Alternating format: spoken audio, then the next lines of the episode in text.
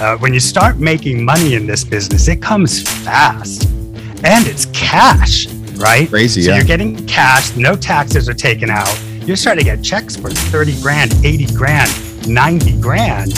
You go from nothing to money really quickly.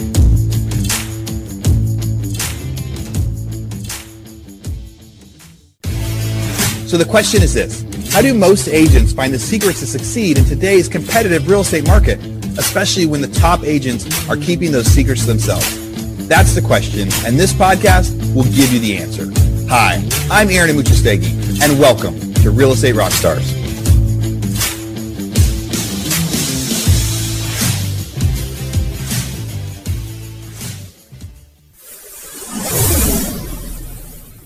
Hey, real estate rock stars. This is Aaron Amuchastegui. Welcome back to another episode. Today, I get to interview Stan Ponte. So, Stan is out in New York City. I'm sure we'll have a lot to talk about. New York has been all over in the news this year. I was just looking at his website, saw this giant listing. I'm sure we'll talk about a little bit later. It is a different world out there in New York. Stan, thanks for joining us. Hey, Aaron, thank you so much. Love the show, by the way. I love the idea of rock star. It's all about that. You gotta, you gotta live it inside uh, to have it come outside. You got to live it. You got to live. I love that. Yes, the you got to be a real estate rock star. The real estate is such a unique, unique thing out there. There is no ceiling, right? There is no ceiling to what you can do, and you want to be the best at everything you can do. So thanks, thanks for listening to the show. Thanks for coming on and being a, being a fan. When uh, when did you get into real estate? Yeah, I started in real estate. Uh, was my 22nd year. I was a starving actor in uh, New York City, okay, uh, living off of slices of pizza on MacDougal Street. And uh, my buddy went into real estate before me uh, and took me to dinner one night, like got me this steak dinner with wine and shrimp cocktail and all this stuff. I'm like, where's he getting this money? And at the end of dinner, he's like, man, I got my real estate license and I'm killing it. And I'm like, you did what? He didn't even tell me. And literally, I was up at six in the morning at the real estate school that morning. And two and a half weeks later, rented my first apartment and never looked back. That was 1999 or so. It 2000. was. And that first apartment was a basement apartment next to a water heater for an NYU student for $800. Yeah. It's amazing. I think agents, not all agents realize that leasing is a way to make money in real estate right? That's like helping people, especially college students, helping them negotiate their leases. I uh, interviewed a guy named Andres the uh, six months ago, and he talked about that his first year or two focused on just helping college students negotiate their leases. And you got to start somewhere.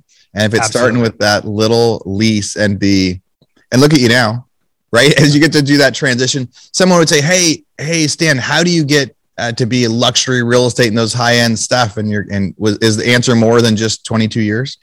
Yeah, you know, I think what it what it honestly is is going with no fear at every single opportunity. So, you know, when I was renting apartments and really scrounging, it was hard. Like that's a tough, tough business. I'd be sitting in the office on like Memorial Day, hoping someone would call to do a rental, and I'd be the only one sitting in the office. Um, and one night I went to a party and I met a pretty big movie star. I guess I won't say his name, maybe, or maybe I will as with the story. His assistant. And she's telling me how he's going to buy this big loft in Tribeca, five, six million bucks. I'm like, really? Well, do you think I could work with him? Of course, never sold anything. I don't know anything, right? Yeah. And she's like, yeah, sure, you know, and leaves. So the next day I call her. I'm like, so can you hook me up? Can we do it? And she just kind of gave me the cool shoulder at this point. The next day, uh, I sent a bunch of flowers to her office with a nice note saying, you know, is there any way you could introduce me? His name was Ed Burns. He's still he's still a great guy. Yeah. And at any rate, so nothing, right? So the next day, I remember she'd said that she loves brunch from Balthazar, which is this great restaurant downtown in New York. So I go go there, I buy a two hundred and fifty dollar gift certificate, and I put it in an envelope, and I send it to her office saying, "Brunch is on me. Pretty please introduce me." And my phone rings, and it's her, and it's Ed Burns, and he's laughing. He's like, "Who the hell are you?" I'm like, yeah. uh, "My name is Stan Ponte, and I can help you get a loft downtown." He's like, okay, well, I'll meet you Friday, 10 a.m. Uh, you'll have a car, right? And I'm like, yep. So first of all, I have no suit that fits me at this moment. Uh-huh. I've never rented a car for a day. I don't know how to do that. And I had no access to listings. So from that Tuesday to that Friday, I had to get us in to a group of listings. I had to figure out how to get a, a car and driver, a good one, and I had to go buy a suit. Did it all, met him on Friday. The, the shorter version of this story is we had an amazing three days out looking at property. And then he bought something without me that was an exclusive of the very company I work for now, Sotheby's. So it does come full circle. But that's an example. Like I, I just wouldn't take no for an answer. I knew I could get through that door. I just had to keep banging on it and buying gift certificates and flowers there's so many parts of that story that are worth unpacking. The um, you know, Giftology is a brand out there. A friend of mine, John Ruhlin, uh, wrote wrote the book called Giftology, but his his kind of whole business is that is figuring out how to get your foot in the door with people by listening and giving those gifts. Some people would say, "Oh, you got to you were so lucky that you were next to that girl at a party." Right. Oh, you we bumped into her. But that was like such a small part of that. Like we see opportunities all over the place. We meet somebody that knows somebody. We meet somebody there. We get this contact. But if we don't work toward it, like if all you had done is send the first thing, or all you'd done is sent the flowers, the I'm sure it gets to that other one where she's telling telling Edge, telling her boss, she's like, "Oh my god, this guy just sent me 250 bucks now." Like at that point, she's like, "I'm feeling bad now." Like what, whatever the version is, yeah, yeah. like yeah, when he when she, they call and he's laughing with her, he's like, "Cool, you're gonna work this hard let's go yeah. give it a try. And I love that idea. I mean, the only part of the story that stinks is the he didn't end up buying a deal with you because you did all this investing into yourself and making it happen. But what else did you did you learn in that transaction? you know, I learned a lot in that transaction. I think the number one thing I learned was when I learned that he wasn't going to buy it from me, I was right back at my desk that very next morning, back to work. And then God came in and gave me just a little moment. And uh, when I was out showing Ed Burns, of course, people are like, "Who's who are you?" First of all, there's no Stan Ponte. There's no person right. named Stan Ponte in New York real estate, and I've got a movie star and a stretch limousine, and I'm dressed in a nice Armani suit, looking good. And so I got a call from the owner of a very high end white glove firm.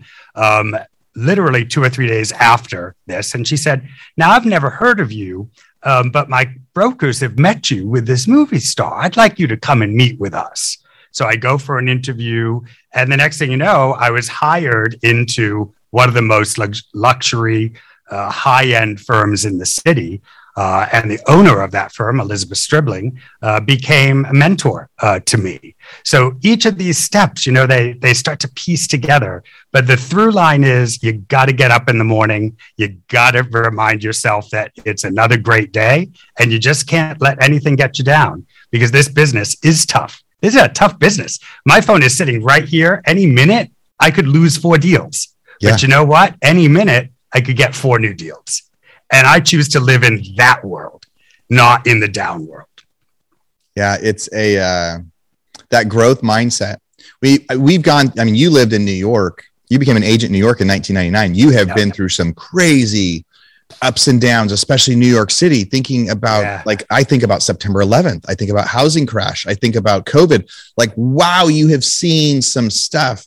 Yeah. And it's really easy. We get these. There's two different mindset opportunities uh, somebody called me today and they said, Hey, I bought a new car and I'm nervous about it. I'm having this worry that it's too expensive of a car payment. And I'm trying, and I'm telling them, well, there's two different mindsets. When things go bad, we have this mindset or this idea of we should be careful for later, or you know, you don't want to add a bunch of bills right now if it's not going to go. But there's this other mindset that says you're going to keep growing your business, and next month you'll be making more, you know, than this month. You're always one deal away or the next deal away, and you can think about everything, just like you said, positive or negative, that growth mindset yeah. uh, or not. And you want to know whether the car is an ego stroke only inwardly or whether that car is something you're going to be driving clients around in too so you're getting some value right because certainly you know having having started in this business broke right broke yeah. living on someone's couch in new york city it's not fun uh, when you start making money in this business it comes fast and it's cash, right? Crazy. So yeah. you're getting cash, no taxes are taken out. You're starting to get checks for 30 grand, 80 grand, 90 grand. You go from nothing to money really quickly. And if there's one thing I would say to anyone who's starting out in this business, especially if you're starting from the bottom, is get really smart about money early. Pay those taxes quarterly, get your head on straight with cash flow, because you know what? A check for 50 grand is 30 grand on a good day. And if you spend 50, you're 20 grand in the hole. And believe me, I've been there and it is no fun, no fun. So if you can uh, get smart with your money early, you'll do a lot better in this business. Real Estate Rockstars, this is Aaron Amuchastegui for a quick commercial break. So during 2020 and 2021, the real estate market completely changed. There's so much competition in the market, so many people trying to buy and sell houses, but there's hardly any supply, hardly any product, hardly anyone willing to list their homes. It's time for every agent out there to become a hybrid agent investor to be able to reach out directly to homeowners to try to get them to sell or list their house.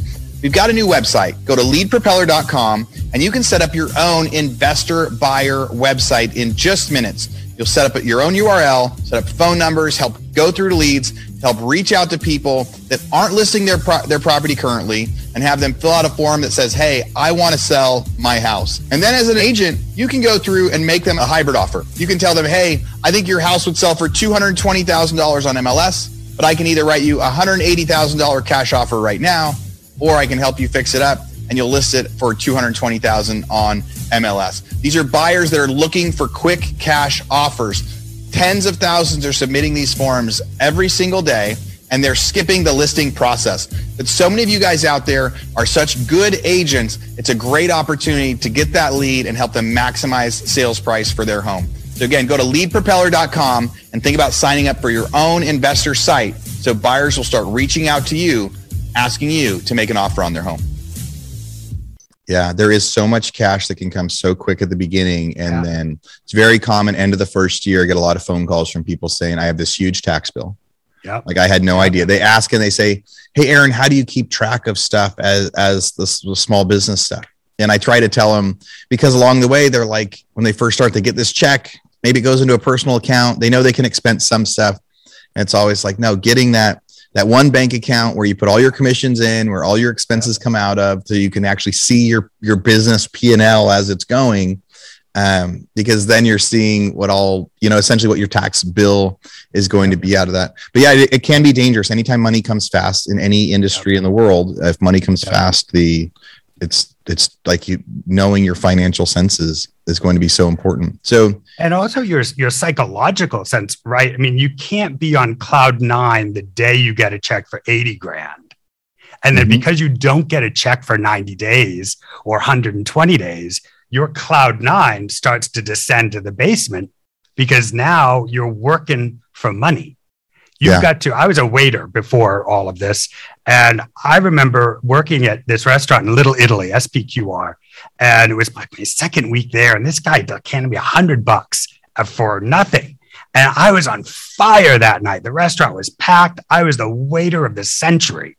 And we made all these tips. And, you know, I worked like a head waiter. It's like, wow, you're amazing. I'm like, yeah, that guy gave me a hundred. Anyway, night two, right? Now I do a big table, right? One of those where it's like cappuccinos and espressos, and then they return seven things and the whole thing, and they stiffed me, stiffed, zero tip. So for that night, I am moping around this restaurant. We sit down at the end of the night, did just as many people, just as much money came through the restaurant, and the head waiter's like, "What happened?" I'm like, "Yeah, they they stiffed me." He's like, "Listen, you got to come in here every day and work. You can't work for tips." And I say you can't work for commissions. You've got to do your job to the best of your ability as a real estate broker representing your client. The money follows. I promise. I've lived it. The money follows. If the money leads, it's just, it's very hard to keep it going. Very hard to keep it going. At least it was for me. It's very hard to keep it, uh, keep positive, yeah. right? The, uh, I remember my, my, my brother, his very first open house, he ends up, it was a, it was a house that I owned. My wife was a real estate agent on it. He did an open house for a very first one. He just gets started, represents a buyer on it. Somebody says, I want to buy this house. He gets to represent them. And so his very first time he's doing an open house, he's like, I just made eight grand. And again, from zero to, to something. And then the next 20 open houses, nothing happens. But you're right. Like the open house mentality with real estate, so much of it is the long game. And so much of it is with those first checks too, going, this is going to take care of me for the next few months, or this is going to pay for that marketing campaign, or this is going to do, you know, some of the next stuff. So how many transactions you do in a year in New York? Yeah, so I do between 20 and 25. Last year was 23. This year we've got 22 booked. Looks like we'll close another three or four before the end of the year. And then what's your uh, average sales price out there? Uh, so last year it was a little high, at a couple of big hits. So we reached uh, nine point. What was last year's? Last year's average sales price six point seven five million. Uh, wow. Uh, this year's average sales price 3.5 million. So a little, and that's really where I live in that mid threes, because that means you're hitting a 10, 15, 20 and then you're doing one to five million, which is where the cat, you know, where the business is, at least for me. I've always found uh, that if you can keep all of the price points moving, you're a little less a victim of the market because in New York City, we don't do what Miami does up 100%, down 50%, up 100%. What happens is certain subsectors of the market just screech to a halt and you'll talk to a broker who you know specializes in two or three blocks and a certain price point and they've got no business and because i had to not just do this job but i had to support myself and create a living out of the job i just couldn't imagine that i would go for six months with no deals so i made sure that my business was broad based both in price point in neighborhood and in type of property and that's that served me pretty well how long were you doing the essentially the the entry level rental college leases. How long were you doing that market? Yeah, that before that you had that one experience? year. That was one year. So one year of basement rentals. Yeah. Uh, one year of losing the movie star deal, uh, all in that year, and then I moved uh, to this white glove firm. And luckily enough, and, and this all sort of ties together again that firm had the opportunity to rent out part of a luxury tower of condominiums. They turned the top part of the building into condominiums, but because the location, which was near World Trade Center on Chambers Street in New York, because that location wasn't used to as much luxury product, they took the middle part of the building, 48 apartments, and decided to rent them first with two year leases and then sell them so that they could first sell the top of the tower. So, very smart strategy. To your point with 9 11, two months before we were going on the market, 9 11 happened, and Chambers Street was where they put the barricade. You couldn't go south of Chambers Street for, uh, I don't, I don't want to remember and guess wrong, but months. Yeah. Right. Months. Then slowly we could. And then there were questions around, and there's still questions around the air quality at that time, right? Potential contagions in the air. So I ended up renting all 48 of those apartments and selling all 48 of those apartments. And that was really my big, my big moment, right? Because my name was on 96 listings over two and a half to three years. And it was a hot market when the market came back. That 2003 to 2005 was hot, hot, hot in New York. We had recovered from 9 11 and we were, uh, I'm sorry, I'm, I'm, yes, 2003 to 2005, yeah. hot. I mean, that was when you did an open house in New York for a $5 million apartment. You had three bids in two hours. It was great. As people would run in, run in and out. Great. I, I absolutely love your story. I love your story of just getting into real estate and then taking the big bet and really going for it to be able to show. It's so funny the story of getting to do the limo in the nice suit and do the showings. What it really did was put your name out there to then go to this the, this other you know the luxury stuff. And then so essentially you've been luxury ever since. And if somebody says like how do they get in there? Your story of how you got in there was was so great. And um so now you've been doing it for 22 years. Yeah. You've got a, a big name out there. Do you do most, do you do only listings, mostly listings? Do you represent both sides? Uh, I, yeah, I try to do, I try to follow the market and pivot a little. So when it's a seller's market, we try to get to 60, 65% exclusives. 35% buyers and then flip it when it's a buyer's market when when it's hard to represent properties and the the gold is on the buyer controlling the buyer then i put as much energy there. And i've seen those numbers move somewhere in that range. So i think we can use 60 40 we went back in preparation for your show uh, yeah. to make sure i was clear on it. And it looked like about a 60 40 split but it was it was intentional only inside. I don't think I was watching those numbers in live time. I just knew it was the buyer's market. So when it was an overpriced listing, I'm like, mm, you know, if we price it correctly, I'll take it. Uh, whereas in a seller's market, eh, overprice it, we'll sell it eventually. Right. So pivoting with the market, especially in Manhattan, is so important because Manhattan buyers are very conscious of uh, what other people are doing, right? If the New York Times says the market's up, guess what? Whether the market was up before that article or not, the market will be up the next day because everyone yeah. believes the market's up. So then the market's up, right? If you go to dinner and you are going to buy an apartment in Manhattan and two people at dinner tell you, ah, oh, it's a terrible time to buy, they will call me the next morning and say, mm, you know, we're going to hold off. Whereas if you go to dinner and say, I'm going to buy an apartment, people like, wow, great. Yeah, I heard the market's on fire. You're getting something great. You're getting a value. Then the market flies. So it's very much a herd mentality here in New York City. People want to do what other people are doing and are hesitant to buck uh, buck the trend. Hey, real estate rock stars. This is Aaron Amuchastegui, and I'm interrupting myself to bring you this commercial break from one of our sponsors. And I know, I know you guys would much rather listen to the content and not the ads and not the sponsors, but this is one that I'm actually super, super excited with.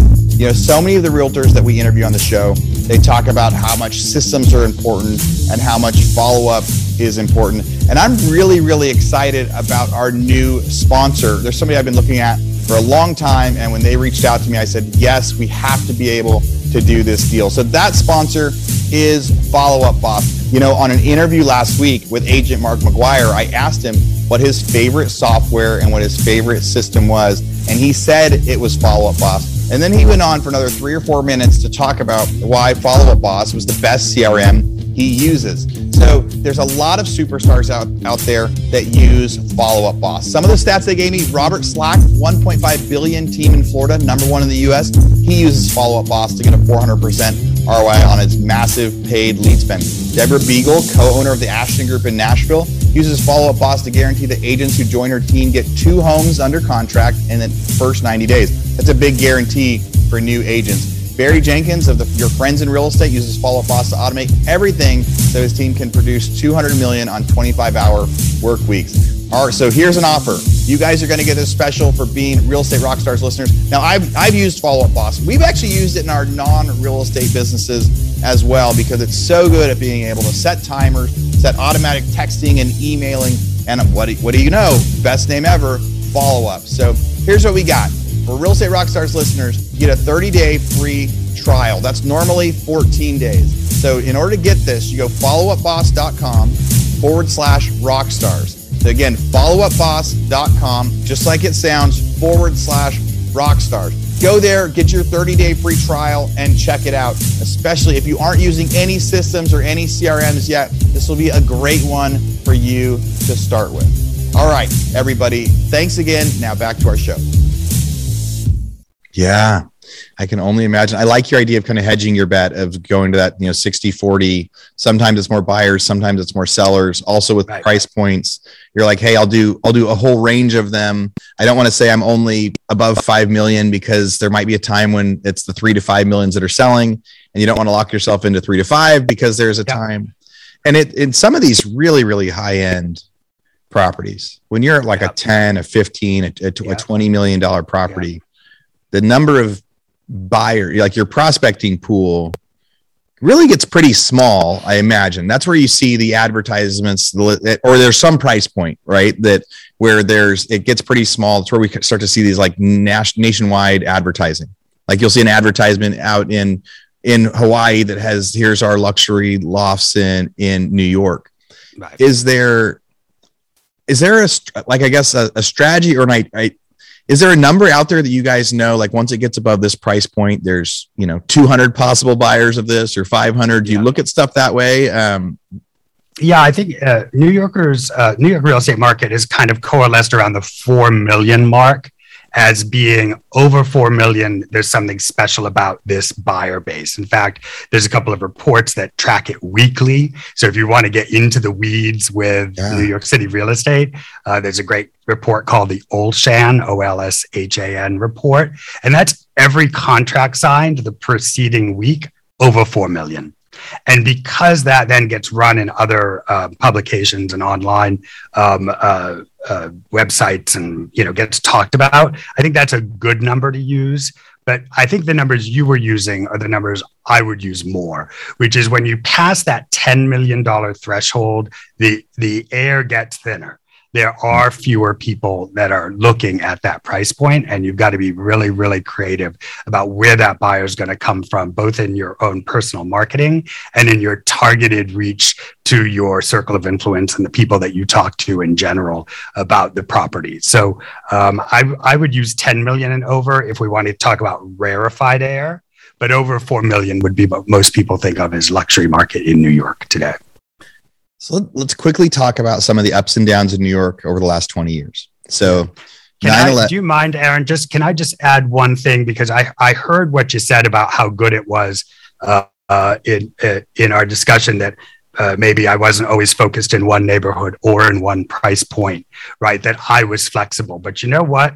Every once in a while, I I lose out because of that because some people will pitch that level of expertise in a building or in a price point and I think with like with all business decisions, you've got to commit to your business decision and commit to your plan and then assess it at quarters. Every quarter, we do a big business meeting. And at the end of the year, we do a big business meeting. Um, you can't let those short term, oh my God, I just lost this pitch because I had, you know, the client saw that I was representing some properties for 1 million and it's a $28 million property. That's okay because I've got other $28 million properties and I'll get others. You can't win everyone every day. And if you let those negatives affect your business plan decisions in real time, then you don't have a business plan. What you have is a reactionary gut feeling of what to do. And a lot of real estate brokers live in their reactionary gut. And those are the people that, you know, you've got to scrape up off the floor or you know, really start to lose it eventually. Yeah. Not that I haven't lost it already, I'm, um, but I think, you know, I'm holding on still, holding on. Yeah. It's such a great point though, because because real estate can deal with such high dollars, right? Like high dollars and listings and commissions and things like that. It's really easy to have it be reactionary. It's really easy to say, I just lost that deal. I should have told him whatever he wanted, or or maybe I should have just focused in that. And I've had people come on the show and say they only focus in certain in certain niches, and that helps them. I've had some people say I only do this zip code because I want to be this zip code expert. And if someone wants me to drive 15 minutes, I don't think I can do it. And then and and I like your philosophy too as a different philosophy, but remembering reminding everybody whichever strategy you choose, you know, don't react on it in the moment, react on it once a quarter and see did it work yeah. out more often than not. Yeah, absolutely. I mean, it's it's a business, and the more you can take from business classes, right, the more you can or surround your pe- yourself with people with business experience and education, the better. Um, this is a serious, serious business. If you want to, you know, get to seven figures a year of income consistently, that's yeah. tough. Even if it's even if it's over 500 or over 250, whatever your personal goal is to get to it and stay is hard. And it requires a real business acumen. You've got to look at it that way. Otherwise, I, I mean, listen, I do know real estate brokers who literally are flying by the seat of their pants. But, you know, listen, God has given them an invisible jet. So good for them.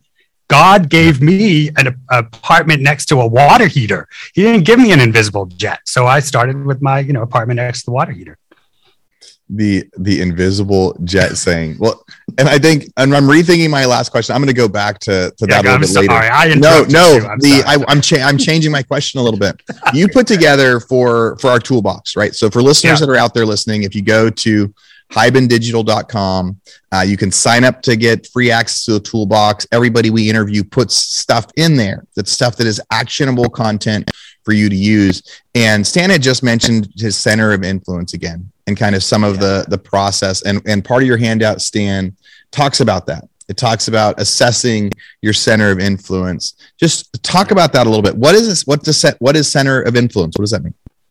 Yeah. So essentially, you're when you're coming into this business, you've got to take. They used to call it your Rolodex. If no one even knows what a Rolodex is anymore, it's who do you know? Literally, from the moment you're born, who do you personally know? And then you've got to think of which one of those people first and easiest is going to buy, sell, or lease real estate today. And then you call those people right away and make sure you're in front of them. Then you've got to decide which one of those people knows someone who is going to buy, sell, or lease real estate today. And you've got to add those names. Then you've got to figure out who may not know someone today, but they will definitely buy, sell, or lease in the future, or they know people who will. This isn't your, you know, great aunt Eunice who's living, you know, in Dartmouth, Massachusetts, where I grew up, who's a retired teacher that's not who this is because she isn't going to know anyone who's coming to New York City. But my aunt who lives in California, who all of her friends' kids are working in New York City, does know people. So it's it's hard because sometimes people think, well, I'm going to, you know, take all my friends out and make them my ambassadors to grow my business, you've got to sort of make some hard decisions about friends and obviously keeping your friends and spending time with them, but focusing hard on who is not only going to do business with you, but who I call can be a cheerleader for you. Who's going to be out at dinner and someone's going to, they're going to literally hear someone at the table next to them saying, Yeah, we're in New York to buy an apartment I want my circle of influence to literally look over and say, well, if you don't have a broker, I know, you know, in 2020, the number two broker in New York City. So yeah. if you're into that kind of thing, you know, call Stan because you want one answer. Do you know someone in New York City who can help me buy an apartment or sell an apartment? And I want that person to say, yeah, I know a great guy. His name is Stan. I can get him on the phone right now and he'll talk to you. That's the goal. And these five steps that I put together are all about that goal. But it starts with really being honest about who's a buddy and who's someone who can broaden that circle of influence. Yeah, well, you guys should definitely go go check it out. He's got five steps on there, starting with making an honest assessment with that center of influence, and then kind of going through these different ways of of again filtering it, trying to do the outreach. And uh, I I also like five that a day, five a day. You got to pick up the phone, text, or email five people you know every single day with something interesting to say, right? So in the morning, I read all the blogs. I read the New York Post, New York Times, Wall Street Journal. I read everything I can consume and I build a small list of five people. So if I read about an apartment selling upstairs from my client that I sold an apartment to two years ago, I write down because then I'll call that client later in the day or text or email, whatever is the way they like to communicate. Say, hey, I noticed that apartment two floors upstairs just went on the market for seven million. Great that we got you in at four and a half. Have a great day. That's it. In and out, right? Yeah. But that that person knows I'm alive. They know I exist. And that person sometimes happens to call and says, you know what, Stan? We were thinking about selling. Why don't we why don't we sit down and talk about it? If you do five a day, it's hard to do. 150 a month, right? Do the math. There's a lot of contacts. This will be a huge piece of business. You either run five miles a day or you don't. And you know the difference between people who run five miles a day and those who don't? Yeah. They run five miles a day. Yeah. That's the only difference. You either do it or you don't. You either call five people a day or you don't. But if you do, you'll make more money. Hey, real estate rock stars. This is Aaron Amuchastegui with a quick commercial break. Now, you've been listening, you've been waiting, and now the big RentRedi mystery can be revealed. RentRedi just launched rental property accounting for landlords. It's so new, I haven't even got a chance to check it out yet. Now you can easily connect your rental properties from RentRedi to an accounting software created specifically for landlords with RentRedi's newest partner, REI Hub. You know, I've used a lot of payment processing systems in the past, and it's always been a challenge, even asking them to generate APIs so it can talk to our existing systems. And they're really any t- software that collects payments doesn't make it very easily to do that. But now with RentRedi, you can automatically transfer properties and charges from your RentRedi profile you can track your income and expenses with matching rules and payment templates to speed up your bookkeeping. View your profit and loss or cash flow by property or unit. Get your portfolio's balance sheet, Schedule E's, and more. Guys, we're so excited about this. And here's something even more exciting. As always, with Rockstars, you get a special, special opportunity. If you're not currently using RentRedi, you can sign up using our special code Rockstar50 and get 50% off your RentRedi subscription. Once you set up your properties, you can add rental property accounting as a premium feature. If you're currently using RentRedi, Go check out the new accounting features designed to save you time and money while you manage your business. And remember, it's RentRedi with an I at the end. R E N T R E D I dot com. Thanks for listening. Go check them out. The I love that. It it it adds up as you're doing the outreach. And I love too that the the concept of that is your whole goal as you're having those conversations is, is if somebody asks them, Hey, do you know a broker in New York City?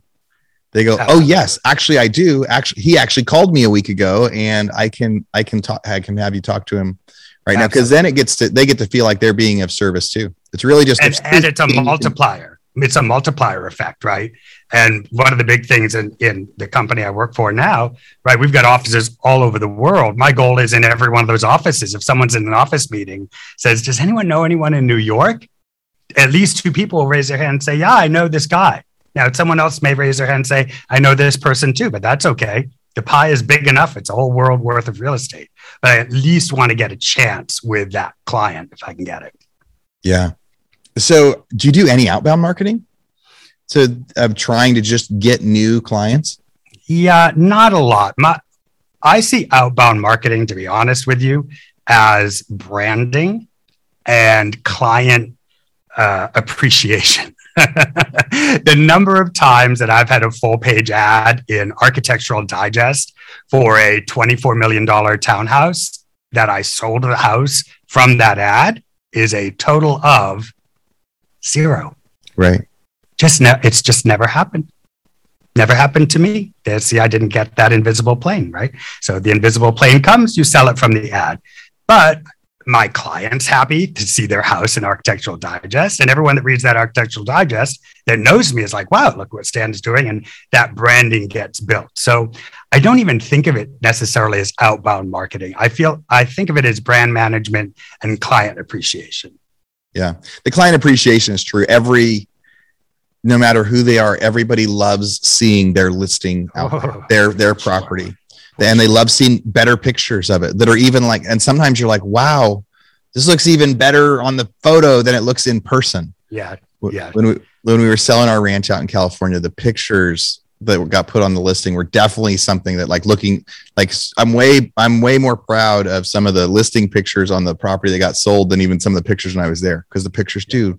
Yeah so i think i think you're right it's that client appreciation. So the do you have any so when it comes to leads you know, a lot of our questions we ask people is like, what's your source of leads for listings? What's your source of leads for buying? Yep. I'm assuming that's just around kind of your center of influence of getting those referrals in, right? It is. It is. For me, it's 70% is broker to broker referral. So that's a very high number compared to other other people, but that's the business I created. You know, I'm the guy that drives out to Long Island to go to an office meeting at one of our offices on Long Island. I'm the guy that goes on vacation and goes and sees 12 properties in Turks and Caicos with the brokers there, who now are my personal real friends, right? I mean, yeah. I just saw this uh, business as as a people business because I got the business. The, the business part to me was the part I got because I was brought up in a family of business owners. You know, we sat around the table, you know, how many microwaves did we sell today? Because we had appli- appliance stores. So I was brought up with, you know, numbers and units sold and how to sell. Um, what attracted me more was the individual, this, what we're doing, mm-hmm. this talking, this starting. I'm, you know, I'm going to leave and I'm going to kind of know Aaron now, and right. I'll, you know, I'll think of you and I'll maybe ping you with something, and you know, hopefully you'll think of me and ping me with something and put me together with somebody. That's life, you know. I mean, we are who we choose to be with. right? It's our choice to build our life, the fabric of our life. What does it look like? What's the what's on our body? What's in our world? If it's not something that makes you happy, don't have it. Remove it from your world. We create our world and everything in it. And, you know, for me, that's surrounding myself with really cool, interesting, smart, loving, caring, happy people. And the other people, if I have to sell their house, I'll get through it. Um, but I try not to attract them. I try to attract the other group. Yeah, I could see and feel how genuine you are and how genuine you are with kind of with with people and with these relationships and saying, no, the relationship's important to me. If I'm going to go out and go to that listing, it's creating this real stuff. It's is it even possible to have a a CRM or a technology or a system or an actionable trick to help show client if most of your stuff is client appreciation and most of it is hardworking outbound dialing reminding people and i love that is there any trick to showing the client appreciation that you use? I went to an event the it was a, a front row event met several people that were like high end people in their businesses all over the place. And all of us were like i can't wait till we see or talk again and we exchange numbers and social media and all that. Yeah. but then it's easy to forget like Yeah. if i'm going to that city i'll probably remember those guys you know that that were these or whatever. But what do you have a process or any thinking behind that Yeah, you know, I go to a lot, I sit in on a lot of good CRM classes, and I've had a lot of people pitch me on their latest app that does it all better. Um, and there's a lot I could improve about my business model. And I imagine that a digitized client relation management system would help. I think I have uh, used my resources and time on public relations. So I have, you know, a private public relations person, a private social media uh, team, and the assistants that are full time that help me to communicate and stay in touch. I also created a referral network at a website called ourtrustednetwork.com, uh, which is website uh, which is brokers in all these markets. So those people I sit in the front row in Dallas with, we add them to the website. And we have meetings and we have uh, in-person meetings and zoom meetings. So i think I, I, I because of the way my brain works i have gone top down not granular up. But someday i'll stop the wagons for a few minutes maybe as a result of this conversation say you know what? Where is that crm where why aren't i sending a direct email to that person? Uh, I, I am in some ways we use this uh, a company called Active Pipe, right? So the I think we've got 45,000 uh, people in my database. So all those people are hearing from me, right? Once every 60 days, 45 days, with either some new listing or something fun. I, I do a holiday sing along, literally, where I'm singing in front of my piano. We invite people to that, you know. So I, I don't know. I, I, no one has gotten me to do the CRM, and I don't know if it's their fault or my fault probably my fault. So thank you, Aaron. I will add it to my Yeah. list. Was my pen? if Didn't I if bring a you find a way so Yeah. i want to continue to build authentic relationships with people that i have these Yeah. experiences with i don't want to forget them and i've got a group of guys that i see a few times a year and each time i do i'm like why don't i talk to these guys more often why do i Yeah. why do i kind of forget they're in my network until i re-see Yeah. them and the brain gets busy and so i love what you, i love what you're doing and i'm just and it'd be great great if there's a way to remember to do stuff like that maybe there's maybe somebody's going to send an email to both of us after this and say, they here will. is a way to Because do there it are systems that do it. I mean, they can, you know, my phone can be bleeping right now saying, Hey, call Aaron. You were on his podcast 60 days ago. You know, it does that. I just never did it. yeah but it My- does it does do one thing if i hang up a call and say i'll call you back it reminds me in an hour like hey did you call that person back so maybe the the technology's there all right i want to finish with this dan i went to your website Yeah. the you have this crazy listing on there Yeah. two park place pinnacle penthouse new york new Yeah. york Yeah. it is the top of this tower i'm looking at these pictures of these Yeah. giant vaulted ceilings and Yeah. archways and it's like a james bond batman type scenario tell tell me about this thing how did how did you get the listing on this Yeah. what is uh i mean it's a 79 million dollar 10,000 square foot deal and it looks just like from another world. It's amazing. Yeah. Yeah. This is the Woolworth Tower Residences. And this is the Woolworth Tower in New York City. Remember the five and dime? Remember Woolworth stores? Yeah. Does that ring absolutely. a bell at all? So totally. Frank Woolworth built this tower, and it was the tallest building in the world in 1913. And about 10 years ago, a developer bought uh, the top of the building, the 29th through the 58th floors, and created about a half a billion dollar sellout, 32 apartments. Well, I, along with my co uh, director of sales, Josh Judge, good friend of mine, uh, got the exclusive. So I have sold 30 other apartments in this building, and now there's two left a pavilion penthouse on the 29th floor for 23 million, but then the crown of the building. So if anyone goes on stanponte.com, it's fun just to look at it. It's literally a castle on top of a skyscraper, right? It's a castle and you live yeah. in this space. And at the very top of it, there's a 360 degree observatory terrace, which is the same terrace. Have you ever been to the like the Empire State Building or to One World Trade where you go to the highest building and take a picture? Yeah. People used to do that from all over the world, but they came to the Woolworth Tower. And that observatory is now private to this pinnacle owner. So we are actually in active negotiations as of this date it's actually a little less active this week, but you know, you got to let negotiations ebb and flow. But we're working on it. We're working on a deal for that apartment. It's one of, uh, listen, uh, one of the advantages doing this job, especially with a company that's got offices all over the world, is I've stood in these apartments in Hong Kong and in London and in India and it's all over the world. There's no apartment like this anywhere in the world. So I uh, look forward to seeing who's going to buy it. Dude, the best part sh- to close up on it is we didn't finish it out. It's a white box.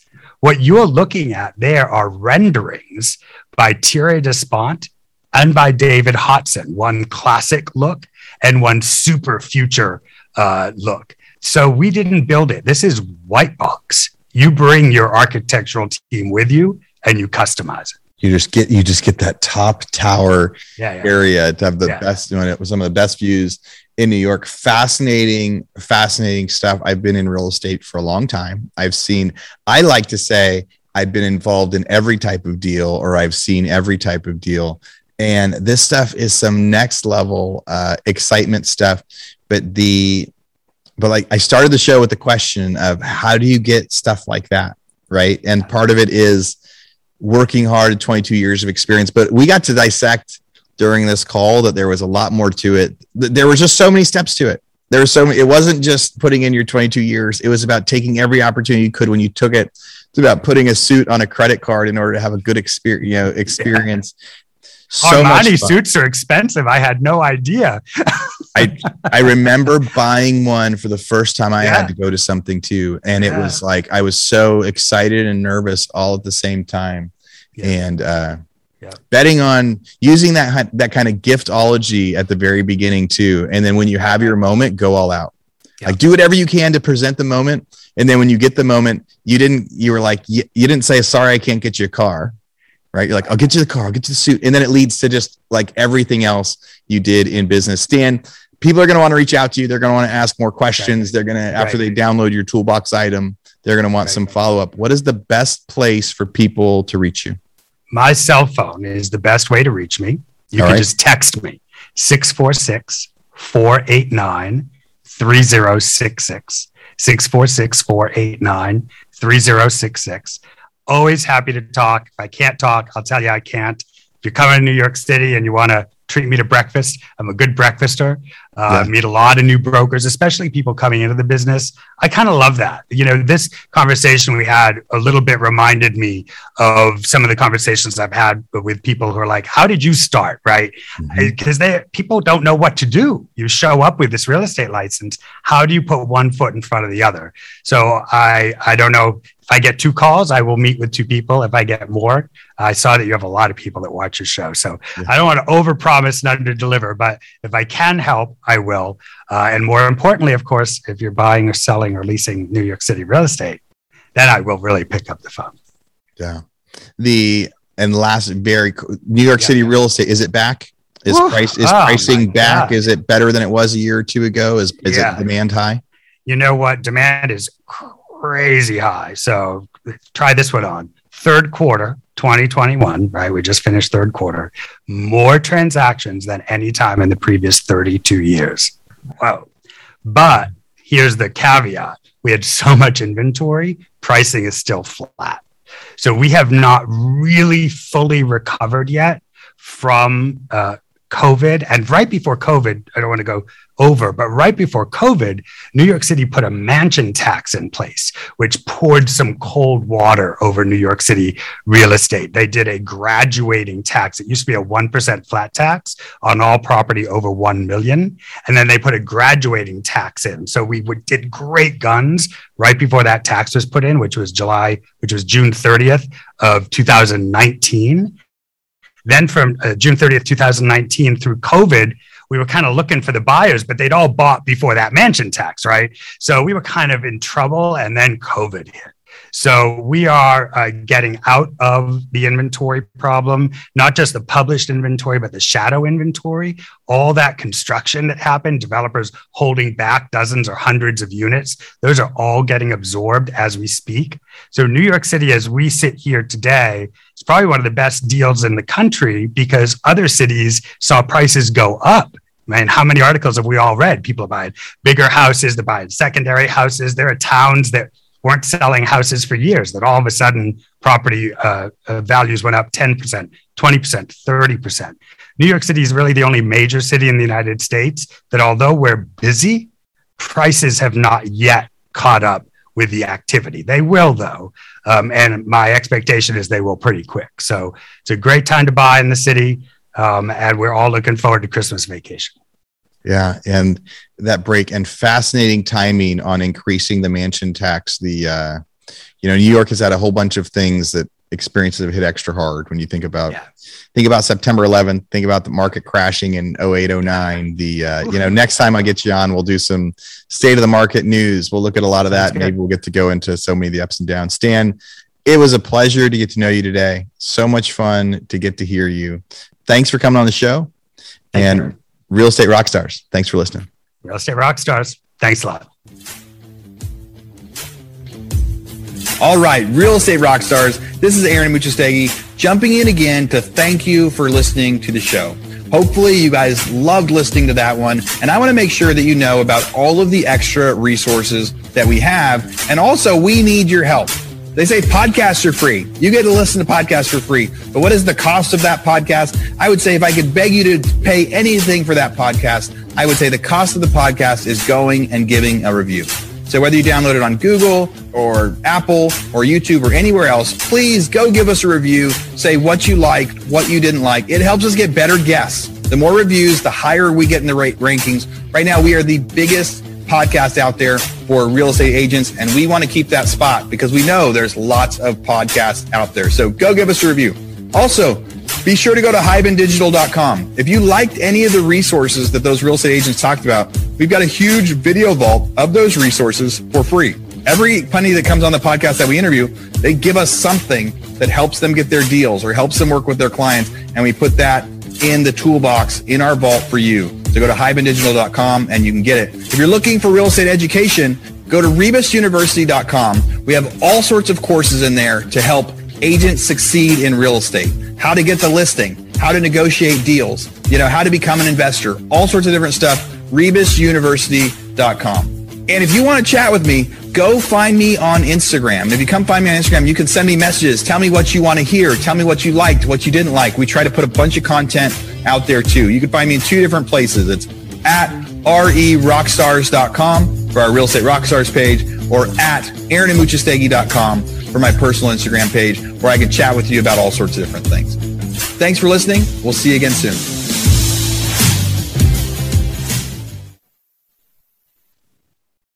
This podcast is a part of the C Suite Radio Network. For more top business podcasts, visit c-suiteradio.com.